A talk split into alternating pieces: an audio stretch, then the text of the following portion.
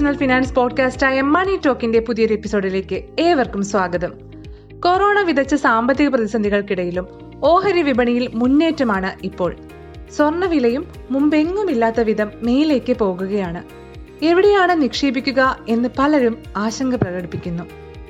കുറച്ചു കാലമായി സാധാരണക്കാരായ നിക്ഷേപകരുടെ പ്രിയപ്പെട്ട നിക്ഷേപ മാർഗമാണ് മ്യൂച്വൽ ഫണ്ടുകൾ അവതരിപ്പിച്ചിരിക്കുന്ന സിസ്റ്റമാറ്റിക് ഇൻവെസ്റ്റ്മെന്റ് പ്ലാനുകൾ.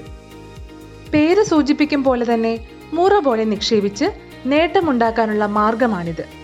ഏത് ധനപ്രതിസന്ധിയിലും നിങ്ങളെ സഹായിക്കുന്ന എസ് ഐ പിയിൽ നിക്ഷേപം നടത്തുന്നതിനെ കുറിച്ചാണ് ഇന്നത്തെ മണി ടോക്ക് പറയുന്നത്. എസ് ഐ പിയെ കുറിച്ച് എല്ലാവർക്കുമുള്ള ആശങ്ക തന്നെ ആദ്യം വിശദമാക്കാം. എങ്ങനെയാണ് എസ് ഐ പിയിലേക്കുള്ള മ്യൂച്വൽ ഫണ്ടുകൾ തിരഞ്ഞെടുക്കുക എന്നത്? നല്ല വിളവ് കിട്ടാൻ കർഷകർ എന്താണ് ചെയ്യുക? നല്ല വിത്ത് നല്ല മണ്ണിൽ കാലാനുസൃതമായി പരിചരിച്ച് വളർത്തും അല്ലേ? സമ്പത്ത് ആർജിക്കുന്നതിന്റെ കാര്യത്തിലും വേണം ഇതുപോലെ ചില കാര്യങ്ങൾ. ഒരു എസ് ഐ പി നിക്ഷേപകനെ സംബന്ധിച്ചിടത്തോളം തന്റെ പ്രതിമാസ നിക്ഷേപം ലക്ഷ്യം കാണണമെങ്കിൽ രണ്ട് കാര്യങ്ങൾ അത്യാവശ്യമാണ്. ഒന്നാമത്തേത് നിക്ഷേപം ദീർഘകാലത്തേക്കാവണം രണ്ടാമതായി നിക്ഷേപം നടത്താനുള്ള ഫണ്ട് ബുദ്ധിപൂർവം തിരഞ്ഞെടുക്കുന്നതാവണം.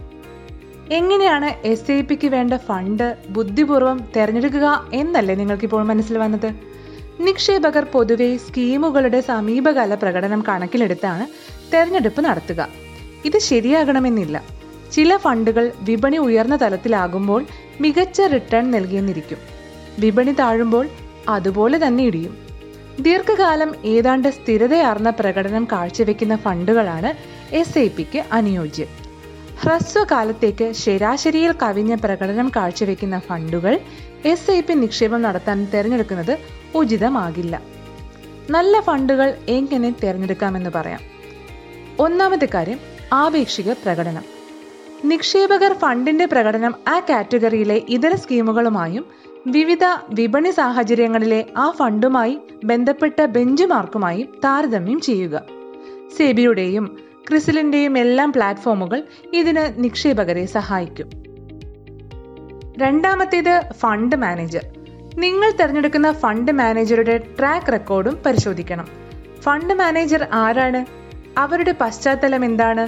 വിവിധ വിപണി സാഹചര്യങ്ങളിൽ ഈ ഫണ്ട് മാനേജർ നേതൃത്വം നൽകിയ ഫണ്ടുകളുടെ പ്രകടനം എങ്ങനെയായിരുന്നു? ഇതൊക്കെ പരിശോധിക്കാൻ മറക്കരുത്. അടുത്തത് വളരെ പ്രധാനമായ ഒന്നാണ്. മറഞ്ഞിരിക്കുന്ന റിസ്കുകൾ അറിയുക എന്നത് തന്നെ. പലപ്പോഴും മികച്ച റിട്ടേൺ ലഭിക്കുമ്പോൾ അതിൽ മറഞ്ഞിരിക്കുന്ന ഒറ്റനോട്ടത്തിൽ കാണാൻ കഴിയാത്ത റിസ്ക് ഘടകങ്ങൾ കാണും.